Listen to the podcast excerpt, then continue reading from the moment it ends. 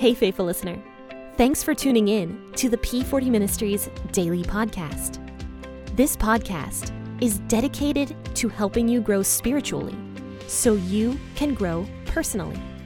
Let's grow together by building a consistent Bible reading routine. This is Jen, your host, and today we will be discussing the book of Exodus.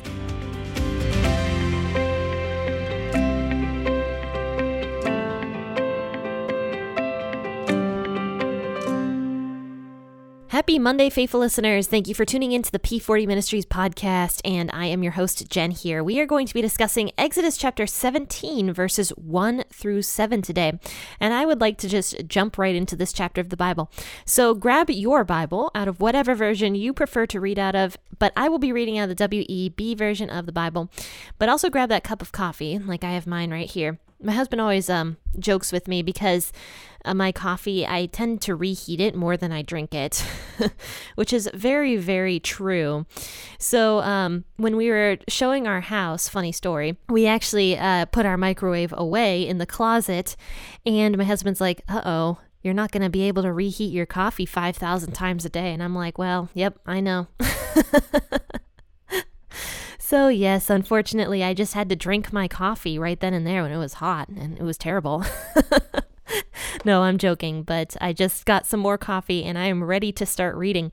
So, once again, we will be discussing Exodus chapter 17, verses 1 through 7. All the congregation of the children of Israel traveled from the wilderness of Sin, starting according to Yahweh's commandment, and they encamped in Rephidim. But there was no water for the people to drink. Therefore the people quarreled with Moses and said, Give us water to drink. Moses said to them, Why do you quarrel with me? Why do you test Yahweh? The people were thirsty for water there, so the people murmured against Moses and said, Why have you brought us up out of Egypt to kill us, our children, and our livestock with thirst? Moses cried with Yahweh, saying, What shall I do with these people? They are almost ready to stone me. Yahweh said to Moses, Walk on before the people, and take the elders of Israel with you, and take the rod in your hand which you struck the Nile with, and go. Behold, I will stand before you there on the rock in Horeb. You shall strike the rock, and water will come out of it, that the people might drink. Moses did so in sight of the elders of Israel. He called the name of that place Massah and Meribah, because the children of Israel quarreled, and because they tested Yahweh, saying, Is Yahweh among us or not? When I first read this passage, I was actually pretty struck by it because um, I was very convicted. Because I can remember a few times in my life where I tested Yahweh in the same way that these children of Israel did, saying, Is God with me or not? In fact, I'm pretty sure I just did that like three weeks ago. it's not a laughing matter. But it says here in verse 1 that the entire congregation went to this place called Sin and it was this wilderness of sin. But then after that, it says that they encamped in this place called Rephidim and there was no water there. So you remember that the children of Israel, after the water of the Red Sea parted and they walked through, they are now completely free people, but they are being led by God. So God is with them by a cloud during the day and then by a pillar of fire during the night. So God's presence is always around the people and they're following this cloud and this uh, pillar of fire. They're constantly following God, they constantly see his presence. So the people should have known that God was there with them, even when they came to this place called Rephidim and had no water to drink because they're in the middle of a desert, of course, and um, there's going to be, it, it's hard to find water. So, yes, there was no water in this place. And so it says that the people started quarreling with Moses. So, this is worse than murmuring, like the WEB says, or like complaining like they did in the other ones. This time they're actually quarreling with Moses. So they're they're yelling at him, they're screaming at him. They're extremely upset. And Moses even says here in verse 3 or I'm sorry, in verse 4 that he's saying to God that the people were getting ready to stone him. That is how angry these people were. They were infuriated because they were so thirsty that they felt that they were going to die. So we don't know how many days they went without water or how many hours, but they were running out of water. And it says that they were actively thirsting for water. So this means that they were out of water, they had none, they were super thirsty. And I have never gone through an extreme amount of thirst like that thank God, because um, I mean, where I live, I'm surrounded with water. uh, there's no issues with water where I live. But I mean, I can imagine that if you're going a day even without having any water, oh my goodness, you would be you would be at your wits end, I think, because you would be terrified, especially if there is no water coming your way and you don't know of any place where you can get water. That would be a very terrifying thing because you can only go 3 days without having water, and dehydration is a very serious matter. Dehydration is not a walk in the park. But the people in their dehydrated state, and we don't know how long they were dehydrated. Maybe it was only a few hours, maybe it was a day. We don't know. But we do know that they were starting to thirst for the water because they had kids, they had animals, and they had their families that they had to take care of, not to mention themselves. I mean, nobody wants to thirst to death. So they're quarreling with Moses, and they say to Moses, You better give us water to drink. So then Moses says to them, He's like, Why are you arguing with me? Why are you testing Yahweh. So I kind of had to look up what that meant. I've definitely heard in the Bible several times where it says, don't test Yahweh or don't tempt Yahweh or don't uh, tempt God. In fact, Jesus says it to Satan when Jesus went out into the wilderness to fast for 40 days and Satan was tempting him. He says to Satan that he should not be tempting God. So this is in the Bible. And this is kind of where it comes from is this story here out of Exodus chapter 17.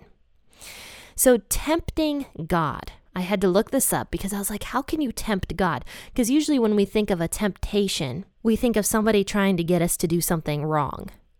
And yes, that is the correct usage of temptation.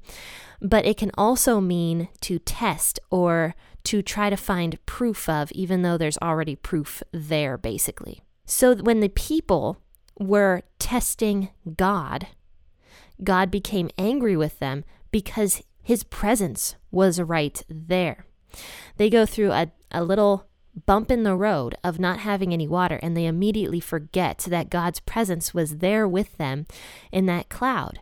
And then the last time when they didn't have drinkable water, God threw that tree into the water, or I'm sorry, God had Moses throw that tree in the water, and the water became pure and good to drink. So they've already seen that miracle, not to mention God turning the water into blood in Egypt, and not to mention God splitting the sea and letting them pass through the Red Sea. I mean, they've seen several miracles now with God and water. Different miracles. So if you look down at verse 7, they are saying, Is God here with us or not? So they were testing God in the sense where they were not believing in his power and who he really was. So when Jesus was in the desert for 40 days and he was fasting and Satan came to tempt him, Satan says to Jesus, If you really are the Son of God, do this, this, and this. And Jesus says to him, Why would you test me? Because he was the Son of God, and Satan knew that he was the Son of God. So, what not only was Satan trying to tempt Jesus into doing something wrong, but he was also tempting Jesus in the sense where he was saying, Are you really the Son of God? And that's exactly what these people here in Israel are doing to God now. Is God here with us or not? Is this God? Is, is can he do this for us or not? So they were wrong. And so it says here that God says to Moses, He says, um, go before the people basically and stand on that rock in Horeb. And it says, strike the rock with the same staff that you used to strike the Nile River with back when it was turned into blood. And he says, when you strike the rock, the water will come out of it and all the people will be able to drink. So basically, God was creating a waterfall of clean, healthy water so that the people could drink their fill. So when Moses strikes the rock, it implies that this happened. And so after this, Moses calls the name of that place Meribah or Massah. And God remembers the name of that place. In fact, I'm pretty sure God, I can't remember what book it is. I think it's Deuteronomy. God mentions Massah in a verse that says, Don't test God like you did in Massah. So he's remembering the name of that place, God is, to tell his people later on, Do not test me. Because it was wrong. It was a sin for these people to do this. It was absolutely a sin because they were choosing to forget God's goodness and God's presence there with them. And not only that, they were also wondering and complaining that God had brought them out of Egypt to basically kill them in the desert once again. This is the third time they have used this excuse. The third time. They used it firstly, I'm sorry, actually, I think it's the fourth time. They used it firstly when uh, Pharaoh came to challenge them before uh, the splitting of the Red Sea. They used it again when they had no water the first time, when the waters were undrinkable. They used it uh, in the last chapter when they had no bread and God supplied manna for them. And now they're using it again. So they're beating a dead horse pretty much. They're just reusing the same exact complaint over and over saying that God should just left them back in Egypt because it was better back there. Can you imagine doing something nice for somebody and them just being super unthankful and saying, you know, because it's not exactly the way I want it, you should have just not done, you know, you should have just left me alone or not done that nice thing for me. I mean, you would be so irritated. And I know people.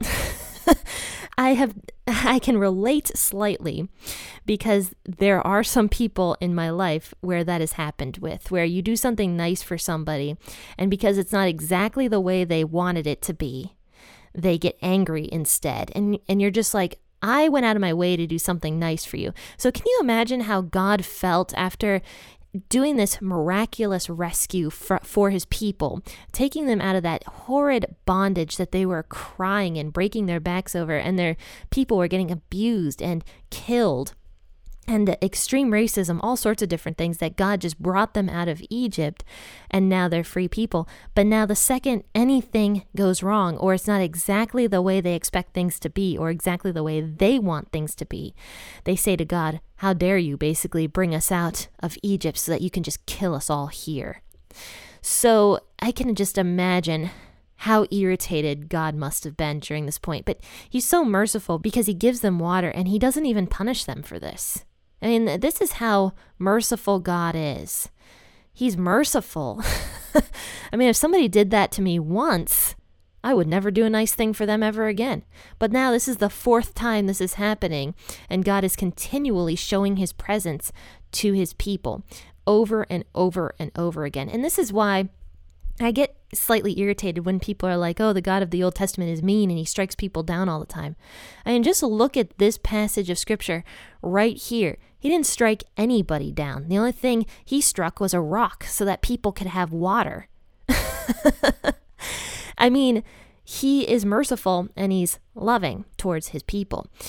So basically, Moses does this. The rock produces the water, the people drink. He calls the name of the place Massah because the children of Israel quarreled and because they tested Yahweh, saying, Is Yahweh among us or not? So I think a good thing that we can take away from this passage of scripture is to not test God.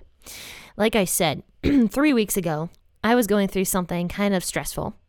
And I was praying to God, and I'm like, God, are you really here with me? Why, why am I going through this? Are you really here with me? And now, several days later, looking at this passage of scripture, I realize that I was testing God because, of course, God is with me. God is always with me. It says that He will never leave us or forsake us. But sometimes we go through bumps in the road, like the children of Israel did right here. Sometimes we go through that stuff. God does not prevent us from going through things that are going to grow us and to challenge us and to make us have more endurance, as Paul says, because Paul mentions that going through trials gives us endurance. And endurance is a fantastic thing. It's so, so good. And when you have more endurance, you are a happier person. You are more joyful. So God does make us go through trials from time to time, even though He is there with us. He does make us go through certain things to grow us. So we need to look at this chapter right here Exodus 17, and realize that when we say to God, God, are you really here with us? We're sinning. We're doing something wrong by saying that because we are doubting God's presence. We're testing God. We're testing Him. So it's wrong to do that. And we have to remember that, yes, God is here with us. He promises that He's here with us and He will never forsake us. But there is a reason why I am going through something like this, why we are going through something like this, is there's a there's a reason for it. So we have to remember that. And instead of saying to God, God, are you not here with me? We should be saying, God, we know you are here with us, but we don't understand why we are going through what we are going through. Please help us. Please give us endurance. Please, you know, do this or that. So it needs to come from a faith that we know God is with us and that we know that God will take care of us no matter what we are going through. So, friends and faithful listeners, this was Exodus chapter 17, verses 1 through 7. Join me on Wednesday and we will finish out this chapter. This is actually kind of a little chapter, there's only 16 verses in it. So, we'll finish it out on Wednesday. But, friends and faithful listeners, if you loved this episode, please share it on your social media platforms and also uh, subscribe to the podcast and rate and review it. Ratings and reviews are so important for podcasts and for products and services. They are kind of like the life of a service or a product or a podcast. So if you review the podcast, that helps more people find it. And it also is more likely to, if somebody sees a review on a podcast, they are also more likely to listen to it as well. So reviews are super important. So please rate and review the podcast, and uh, that will help more people find it and more people to listen to it. But friends and favorite listeners, have a fantastic rest of your Monday. Happy listening, and God bless.